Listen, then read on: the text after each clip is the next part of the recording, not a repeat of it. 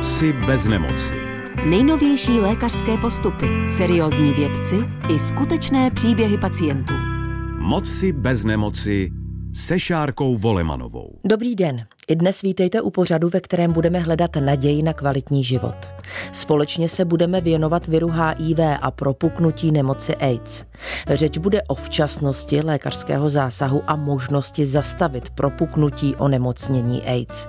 Svůj příběh přijde vyprávět paní Marcela, která se virem HIV nakazila v roce 2006. I ona vděčí lékařům za možnost žít a stát se matkou. Poslouchejte s námi. Moci bez nemoci. Pořad o cestě ke zdraví. Mým prvním hostem je lékař. Dobrý den, jmenuji se David Ilich, jsem vedoucí HIV centra fakultní nemocnice na Bulovce. Správně léčený člověk infikovaný virem HIV se dožívá dnes srovnatelně dlouhého věku s HIV negativním člověkem, neboť naše léčba dokáže toto onemocnění zastabilizovat. Pane doktore, vítejte.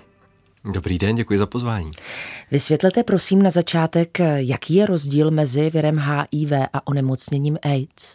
No, rozdíl je veliký. Ten pojem AIDS je podstatně starší, vznikl na úplném začátku v době, kdy jsme nevěděli, co vyvolává toto onemocnění. A vlastně teoreticky v roce 83, 1983, kdy byl objeven virový původce onemocnění AIDS, tak ten pojem AIDS měl správně zmizet neboť to S v, tom, v té zkratce znamená syndrom, to je něco, jehož příčinu neznáme. Ale v té době už ten pojem byl tak jaksi znalý, měl sebou ještě ten hodně fatální jaksi nádech, protože prognóza toho onemocnění v té době byla velmi, velmi špatná, neporovnatelně eh, s dnešní dobou, tak ten pojem zůstal jaksi v tom používání a v dnešním správném pojetí by jsme AIDS měli označovat stádium onemocnění HIV, které je pokročilé, které je rozvinuté. To je naprostá většina včasně odhalených lidí se do, tohoto, do, této stá, do tohoto stádia nikdy nemusí a ani nedostane. Mm-hmm. Nicméně, eh, pokud bychom udělali drobný úkrok od toho, co teď říkáte, a nebyla tam ta včasnost záchytu a nějaká léčba, je nějaká statistika, nevím, jestli není třeba proměna v průběhu let, eh, po jak dlouhé době vlastně virus HIV eh, se v tom těle roznese tak, že ho můžeme označit jako onemocnění AIDS? Ano, protože i v dnešní době část pacientů je odhalená pozdě, až třeba v té, v té fázi AIDS. No, v zásadě se dá říci, že mezi nakažením a e, řekněme posunutím se nebo ocitnutím se ve fázi stádia AIDS je několik let, většinou řekněme více než pět, třeba 8 až 11, 12, 13, takových poměrně jaksi vysokých, ta, ta doba je poměrně dlouhá. My jsme určitě všichni mnohokrát slyšeli, že AIDS a virus HIV eh, jsou onemocněním homosexuálů. Docházelo tam v souvislosti s tím určitě k velké stigmatizaci. Když vy jste eh, sám za sebe měl říci, kdo je tou ohroženou skupinou, existuje taková? Každý, kdo kdy měl byt jen jeden jediný nechráněný pohlavní styk. To znamená vlastně celá dospělá populace, pravděpodobně včetně nás. A je tomu tak, byť mluvíme o uh, tradičních rizikových skupinách, jako jsou muži mající sex muži, my uh, ten pojem máme raději než homosexuálně uh, orientovaní muži, tak tomu bylo na začátku té epidemiologie. To znamená v těch 80. letech minulého, minulého tisíciletí dnes je poměr mezi pohlavími celosvětově plus minus 50 na 50. Jaký je z obecného hlediska uh, možný přenos viru HIV? Vy jste zmínil ten nechráněný pohlavní Jsou styk. tři a... cesty přenosu pouze. Cesta krevní, cesta sexuální a cesta takzvaná vertikální, to je z matky na dítě nebo na plod v průběhu těhotenství, v průběhu porodu nebo po porodu prostřednictvím kojení. Povězte, jak moc je člověk nebezpečný nebo infekční pro svoje okolí v rámci přenosu této nákazy? Nedá se na to jednoduše odpovědět, neboť ta infekčnost eh, kolísá i v různých fázích toho onemocnění a i u jednotlivců. Ale jednoznačně nejnakažlivější třeba v té sexuální oblasti nebo v případě toho nechráněného pohlavního styku je na samém začátku toho onemocnění, v prvních několika týdnech, což je z toho epidemiologického celospolečenského hlediska velmi jaksi nedobré, neboť i osoby, které chodí pravidelně na testy v nějakých intervalech, protože jsou si třeba vědomi toho svého rizika, tak tato doba těch několika týdnů se může vejít přesně mezi dva, dva testy. A i když oni si myslí, že ty testy jsou jaksi v dobrých, správných intervalech, dostatečných, právě proto, aby mohli třeba své okolí následně chránit, tak mohou nakazit někoho i mezi jednotlivými dvěma, dvěma testy právě v té fázi, kdy se virus v tom těle krátce po vniknutí do toho lidského organismu dělí jaksi nejvíce a ten člověk je nejnakažlivější. Pane doktore, dnes si mimo jiné chceme povídat o důležitosti správné a včasné léčby. Vy už jste to téma zmínil a možnosti eh, zmíněného zakonzervování viru HIV. V čem je to pro pacienty důležité? Tady je asi ta uh, odpověď jasná. A jak taková včasnost zafunguje vzhledem k dalšímu životu takového pacienta? Důležité ve vztahu k tomu jednotlivci je to proto, že to včasné zahájení té léčby a následné její pokračování je tím klíčovým bodem pro prognózu a zdravotní stav toho člověka. To znamená, pakliže je infekce HIV odhalena u někoho, kdo se nakazil v řádu jednotlivých měsíců před tím testem, ten virus v tom organismu nestihl napáchat žádné, řekněme, zásadnější škody. Pacient je odhalen jako HIV pozitivní, zapojí se do toho zdravotního systému, dostane léčbu, léčbu správně užívá, tak my ne, respektive ty léky, jak si zastaví ten postup toho onemocnění a vlastně zbaví toho člověka nikoli v té infekce samotné, neumíme vyléčit, ale umíme pomocí těch antiretrovirotik, těch našich léků, zastavit to poškozování toho lidského organismu, toho člověka vlastně v ideálním případě od té chvíle jakoby navždy. To znamená, on se zdravotně vrací ne už samozřejmě mezi HIV negativní osoby, ale stran zdravotních výstupů, možností omezení se přibližuje třeba člověku s vysokým krevním tlakem, který pravidelně navštěvuje svého specialistu, lékaře a každý den musí užívat nějaké léky. Když toto dodržuje, tak vlastně žádné zdravotní nebo i limity v osobním onemocnění, eh, v osobním životě v zásadě nemá. Snižuje eh, ta včasnost medikace také nebezpečí nákazy těch okolních osob? Jednoznačně. Jednoznačně.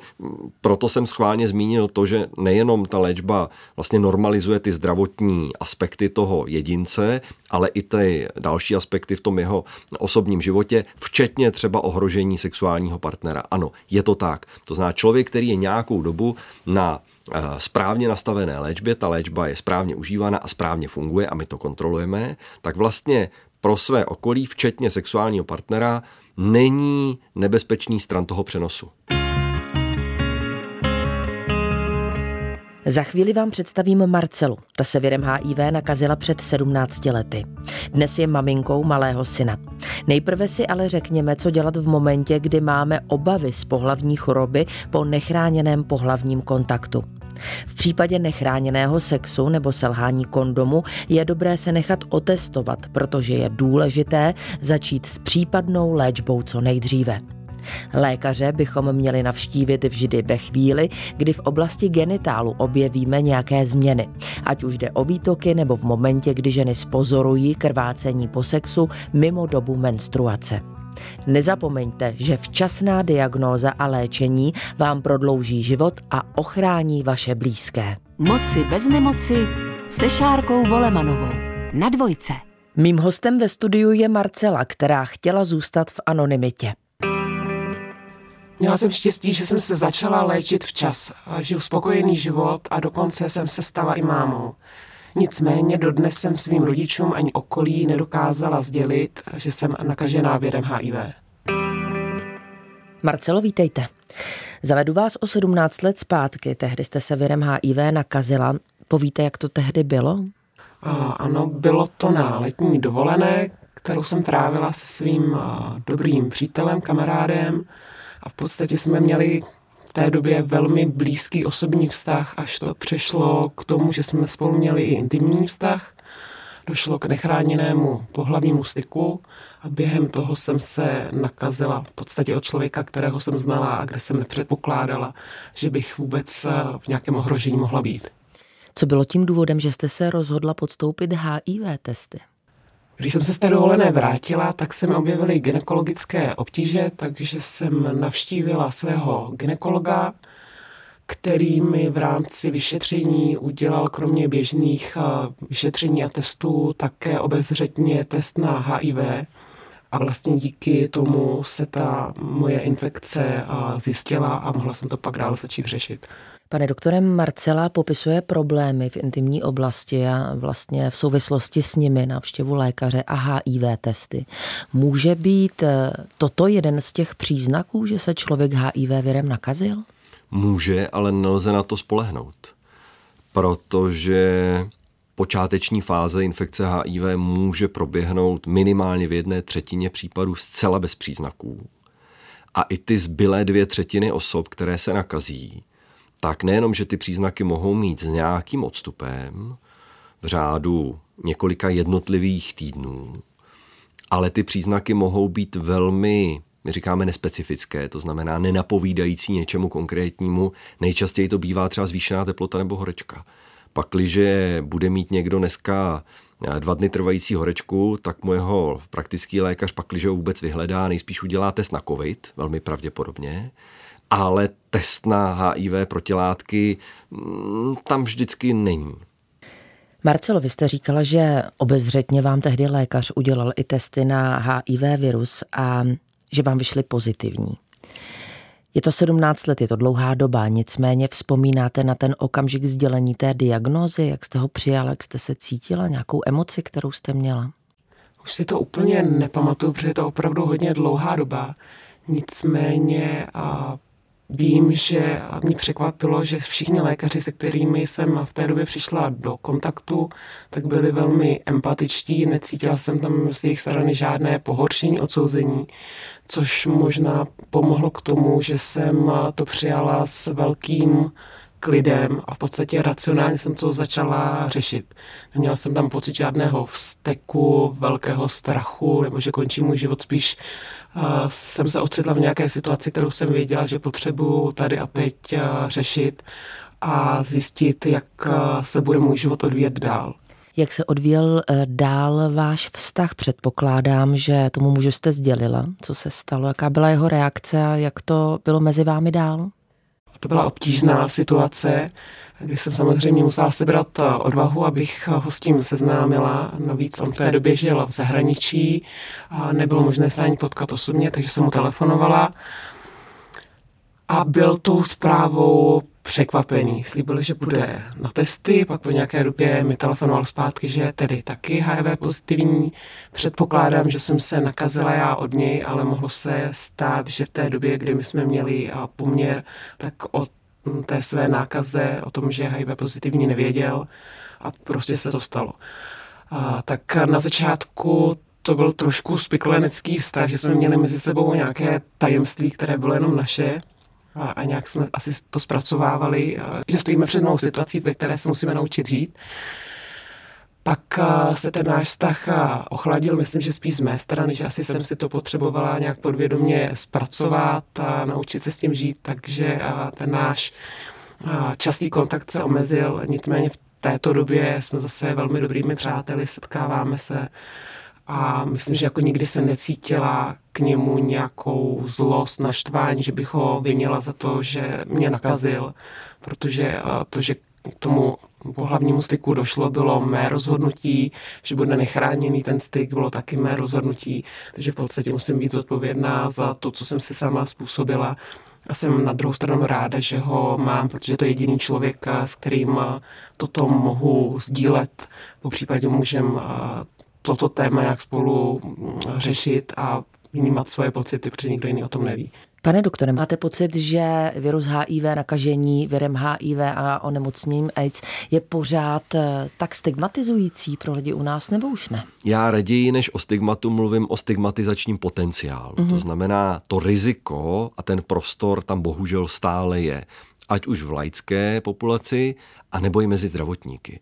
A není to jenom tady, my jsme v kontaktu s kolegy v podstatě eh, ze všech evropských zemí a i z dalších kontinentů a eh, s různými maličkými odlišnostmi, ale toto je, jak si se řeší úplně, eh, úplně všude.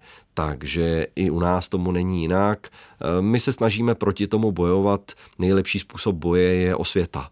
To znamená, i dnešní, eh, jak si náš rozhovor tady eh, má jaksi hlavní, aspoň z mého pohledu, účel šíření správných informací do populace.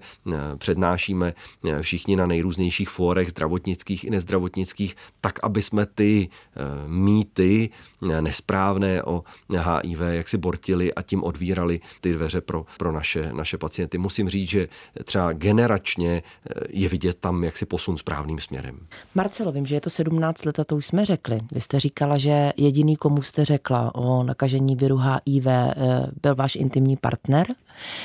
Ví to od té doby ještě někdo za dobu těch 17 let? Ne, nikdo to jiný neví. Je to moje velké tajemství. Proč? Asi mám strach z té stigmatizace. Někomu to říct, eh, jak by se ke mně choval, jestli by mě neodsoudil těžko říct, možná i po té době, kdybych teď k tomu našla odvahu, tak zase už říkám, jak by mě to blízké okolí přijalo, že s informací, že jsem HIV pozitivní a proč jsem jim to tak dlouho tajila, ne, neřekla. Takže možná na začátku byl strach se k tomu přiznat, možná i nějaký čas pro mě samotnou, abych se s tím zžela, smířila. A teď už zase hraje roli ta dlouhá doba, která od toho nakažení je, kdy v podstatě té nepravdě, nebo to, že to neříkám okolí, že a nepřijde mi fér to najednou po tolika letech někomu sdělovat. Je to 17 let, už jsme řekli několikrát. Jak se změnil v průběhu těch let váš život? Co se týká no, nějakého osobního života nebo pracovního, tak eh, asi nějak. Tam jsem dostudovala vysokou školu, začala jsem pracovat. V současné době pracuji jako manažerka v mezinárodní korporaci takže tam běží všechno mm, tak, jak jsem si plánovala, jak už jsem i říkala, stala jsem se mámou, tak to je další významná část mého života, za kterou jsem velmi vděčná. A po té zdravotní stránce tam zaplať vám zatím také žádné změny nejsou, fungují dál, nepocituju žádná omezení. Samozřejmě ta diagnóza vyžaduje pravidelnou návštěvu u lékařů, každodenní konzumaci léků, ale jinak bych neřekla, že by mě potkala nějaká omezení, která mě významně komplikují, ať už zdravotní stav nebo můj běžný život. Pane doktore Marcela zmínila léky, o nich jste samozřejmě také mluvil v souvislosti s infekcí HIV. Je to celoživotní partner? Celoživotní souputník, ty uh, léky, o kterých ano, mluvíme? Ano, ano, je to tak. Podle současných eh, odborných náhledů každý člověk, který má stanovenou diagnózu infekce HIV, má mít nasazenou léčbu, co možná nejdříve. A ta léčba Eh, jak jsme již zmínili, dokáže zastabilizovat to nemocnění a zabránit tomu viru, aby škodil lidskému organismu, ale nemá schopnost tu infekci z těla eliminovat. To znamená, já vždycky studentům říkám, že to není vyléčba, je to léčba a její efekt působí po dobu užívání. To znamená, z toho vyplývá uh, dlouhodobé, pacienti často říkají trvalé, my říkáme dlouhodobé, neboť stále vlastně od samého začátku historie HIV probíhá mnoho výzkumů směrovaných k tomu úplnému vyléčení. Ale zatím nemáme k dispozici nic hmatatelného, co bychom mohli pacientům nabídnout v tomto směru.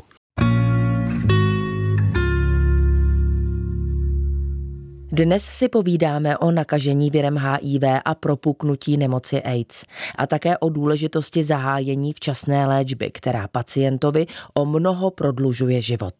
Mými hosty ve studiu zůstávají doktor David Jilich, vedoucí HIV AIDS Centra fakultní nemocnice Bulovka a Marcela, která se věrem HIV nakazila. Marcelo, vy jste zmínila eh, před chvílí, že jste měla touhu stát se matkou. Určitě spousta z našich posluchačů si řekne, jak je to obtížné nebo jednoduché. Kdy jste na mateřství začala pomýšlet a jak jste řešila s lékaři tuto otázku? Bylo to, když mi bylo kolem 34 let a v podstatě mě asi dohnal věk, že jsem začala přemýšlet nad tím, že jsem sama, že bez partnerského vztahu a že až budu starší nebo stará, že úplně nechci být sama, protože muži nebo partneři, partnerky přicházejí, odcházejí, ale ty děti, pokud to dobře dopadne, tak s námi zůstávají, tak myslím, že v té době se u mě zlomilo to, že nechci být sama, nechci jenom pracovat, ale že bych chtěla být mámou a mít dítě. Řešila jste určitě ano s lékaři, jakou cestou to půjde a určitě i to možné nebezpečí, aby vaše dítě eh, nebylo infikované virem HIV. Co jste se tehdy dozvěděla?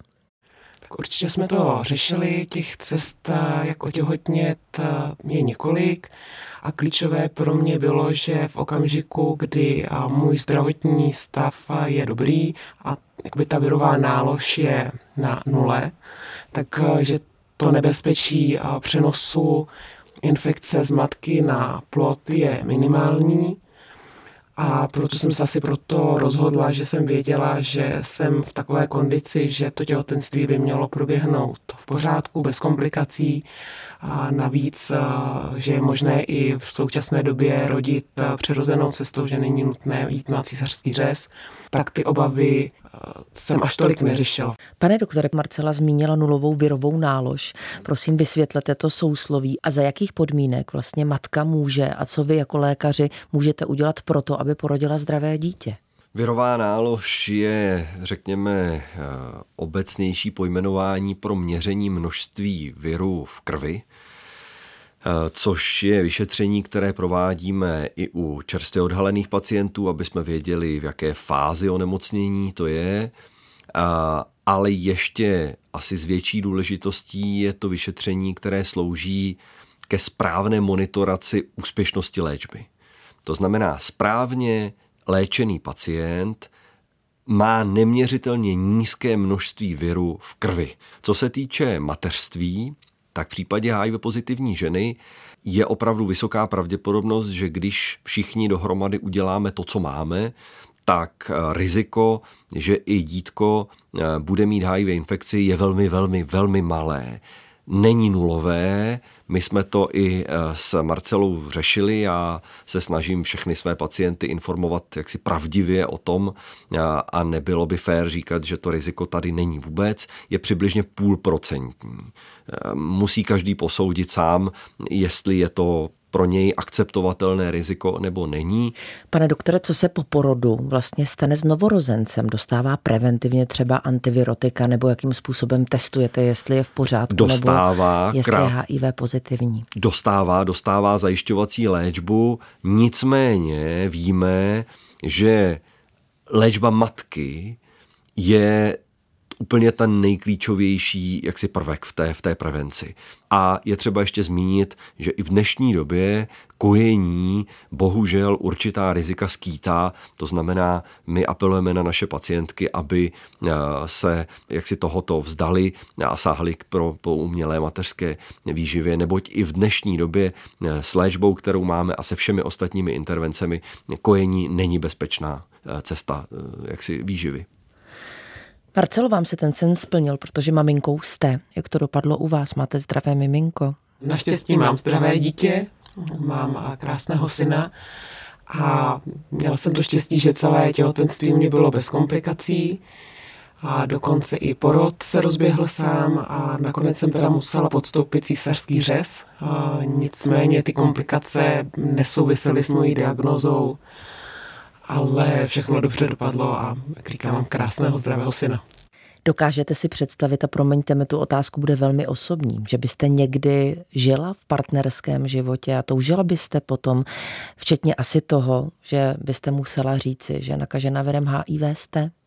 Asi si to neumím v současné chvíli představit. Není to ani na pořadu dne, že jsem ráda, že stíhám být máma a k tomu pracovat, starat se sama o své dítě a určitě významnou roli pro to rozhodnutí být sama a nemít eh, partnera hraje i ten strach, eh, kdy najít tu správnou chvíli někomu blízkému, s kterým začínáte mít eh, milostný poměr, vztah a tak sdělit tuto informaci, kdy nevíte, jak na ní zareaguje jestli to třeba ten vztah neukončí. Je to určitě nepřenositelná zkušenost žít s věrem HIV. Já mnohokrát děkuji za tu odvahu, že jste přišla dnes do pořadu Moci bez nemoci. Chtěla byste v jeho závěru něco říct, ať už lékařům, kteří vám pomáhají, nebo možná těm, eh, kteří právě teď přemýšlí nad tím, eh, že možná byli s rizikovým partnerem, že možná měli rizikový nechráněný sex a měl by možná jít na testy. Co byste vzkázala, co byste řekla? Samozřejmě všichni víme o prevenci, o tom, že styk by měl být chráněný, ale nějak to nikdo neřešíme a máme pocit, že nám se to stát nemůže, protože nežijeme v té cílové skupině, která je riziková pro HIV pozitivitu, tak jenom, že tomu tak není a stačí opravdu jednou a člověk si HIV odnese na celý život. Takže možná trošku víc obezřetnosti, opatrnosti, a závěrem bych asi ráda poděkovala lékařům, protože minimálně v centru na Bulovce je tým skvělých odborníků, kteří ale na druhou stranu jsou velmi ličtí, řekl bych velmi dobrými psychologi a vždycky u nich člověk najde podporu, pochopení, včetně ostatního zdravotnického personálu, zdravotních sester, které tam jsou a za tu dobu, kterou já tam chodím, těch 17 let, tak už mám vlastně pocit, že tam chodím jako domů. Takže bych chtěla poděkovat za veškerou jejich péči a pochopení pro pacienty, kteří jim tam chodí. Marcela, já děkuji vám za to, že jste dnes přišla s tou velkou otevřeností k nám do pořadu Moci bez nemoci. Ať se vám daří. Děkuji, nashledanou.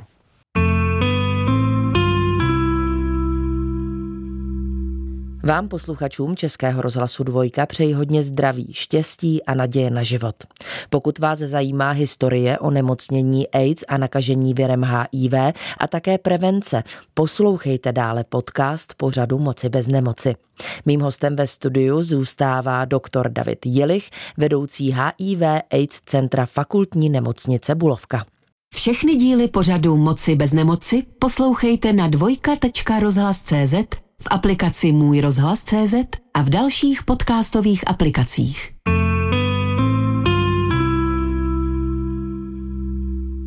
Mým hostem ve studiu je doktor David Jilich, vedoucí HIV AIDS Centra fakultní nemocnice Bulovka. Pane doktore, kdy se poprvé objevil a byl lékaři diagnostikován virus HIV a nemoc AIDS, ať už z celosvětového měřítka, kdy poprvé v České republice? Už jsme o tom mluvili.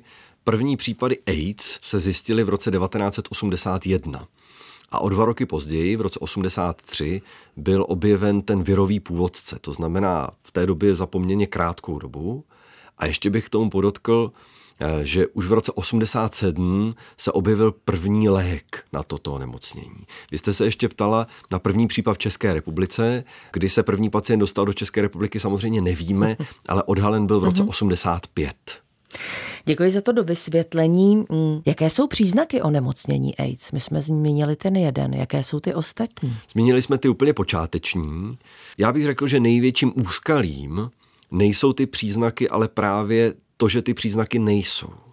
To, že ten člověk vypadá jako zdravý, cítí se jako zdravý a i v případě třeba nějakých běžných laboratorních vyšetření všechno může vypadat normálně, je tím obrovskou, to obrovskou záludností. Toto může trvat několik i mnoho let, v krajním případě i třeba deset nebo i více. Dříve či později se začnou u každého člověka s infekcí HIV nějaké příznaky objevovat. Počátku zase mohou být podobně nespecifické jako v těch prvních týdnech, jako něco jako chřipka.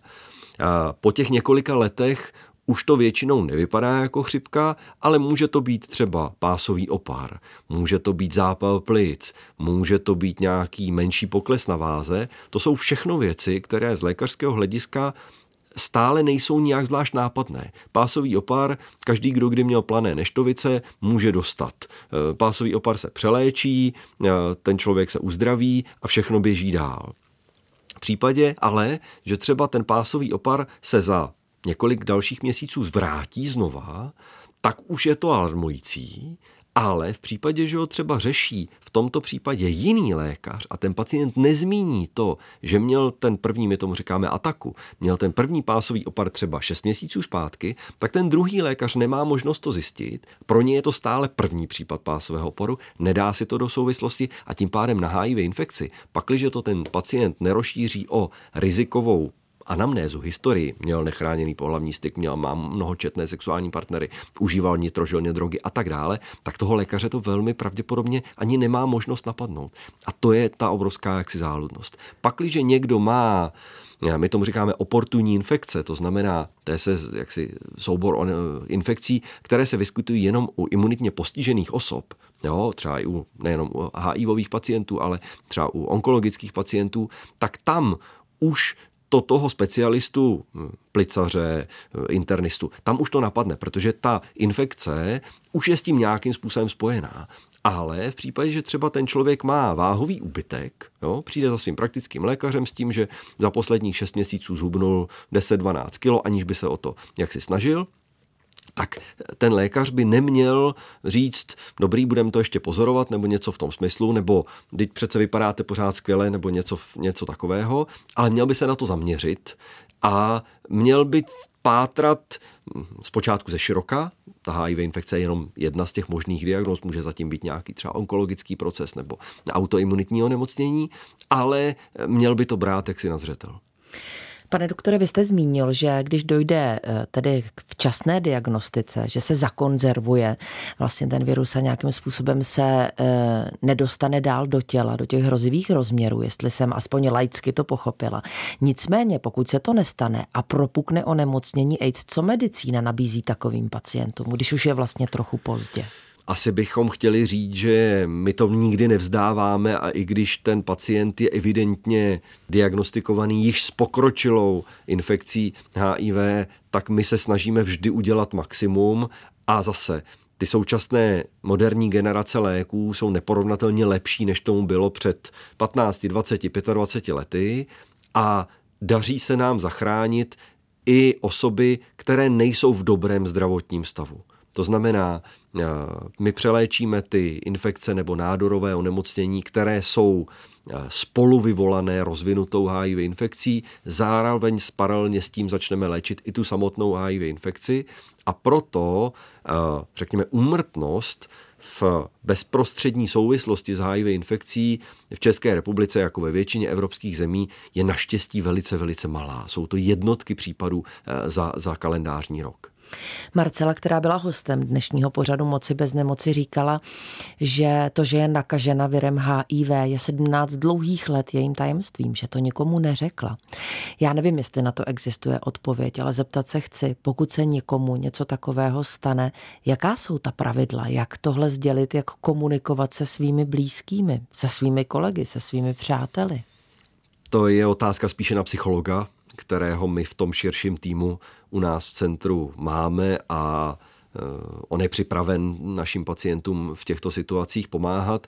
Nicméně eh, i my, eh, infektologové, HIV specialisté, máme určitý nějaký výcvik, aby jsme byli schopni zareagovat v době, kdy toho psychologa vedle sebe nemáme. No, je to samozřejmě na každém jednotlivci. Já vždycky pacientům říkám, že by s tím sdělováním té diagnózy v rámci svých blízkých neměli spěchat, měli by si to velice dobře rozmyslet, měli by i dobře zvážit, eh, koho mezi ty, řekněme, kandidátní osoby eh, zavezmou a koho, o koho nikoliv. Na druhou stranu psychologové obecně doporučují, že není dobré, aby na tu diagnózu byli jenom úplně sami. A nás nelze brát my jsme ti profesionálové, my samozřejmě nabízíme empatii, informace, ale nejsme ta nejužší skupina, skupina pacientů.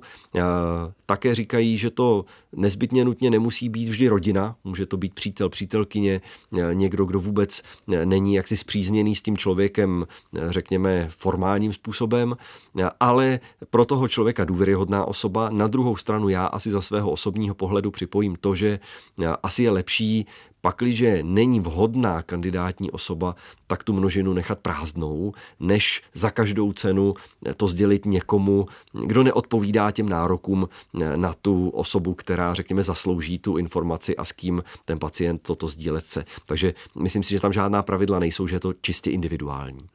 Poslední otázka bude směřována k prevenci a já vás v tento čas prosím o její schrnutí. Prevence HIV No, eh, na všechno máme rozdělení a klasifikace. Primární prevence jsou opatření, které zabraňují tomu nakažení. To znamená, to je eh, pověd, hlavně informovanost, povědomí o tom, abychom eh, na tu infekci mysleli a jednali tak, aby jsme se buď to nenakazili, anebo to riziko snížili. To znamená, obezřetné sexuální chování je tím hlavním. Samozřejmě, že mluvili jsme o krevním přenosu, to, že užívání drog je škodlivé, jednoznačně nitrožilní užívání drog eh, samozřejmě také, takže o tom až tak ne, ne, nebudu mluvit, ale to obezřetné sexuální chování, eh, správný výběr partnerů eh, a tak dále můžeme zacházet do, do podrobností. Sekundární prevence je zaměřená na včasné vyhledávání již nakažených osob abychom zachránili za prvé ty osoby samé, to znamená, abychom jim mohli poskytnout zdravotní péči, odhalit je včas, aby u nich onemocnění pokračovalo dále do těch nepříznivých fází a zároveň, abychom ochránili jejich okolí, těch již nakažených osob, před možným přenosem. Neboť pak, když třeba ty nakažené osoby nevědí o své HIV infekci, mají stáleho sexuálního partnera, tak ten člověk nemusí být už řekněme dávno nakažený. I po několika letém vztahu k tomu nakažení eh, jak si nemusí dojít a je důležité udělat maximum pro to, aby k němu tedy potom už nedošlo. To jsou asi taková základní pravidla. Já vám děkuji nejenom za ta pravidla, ale za celé to povídání dnes u nás v pořadu Moci bez nemoci. Děkuji za návštěvu a pane doktore, hodně zdraví. Děkuji za pozvání vám rovněž i posluchačům na shledanou.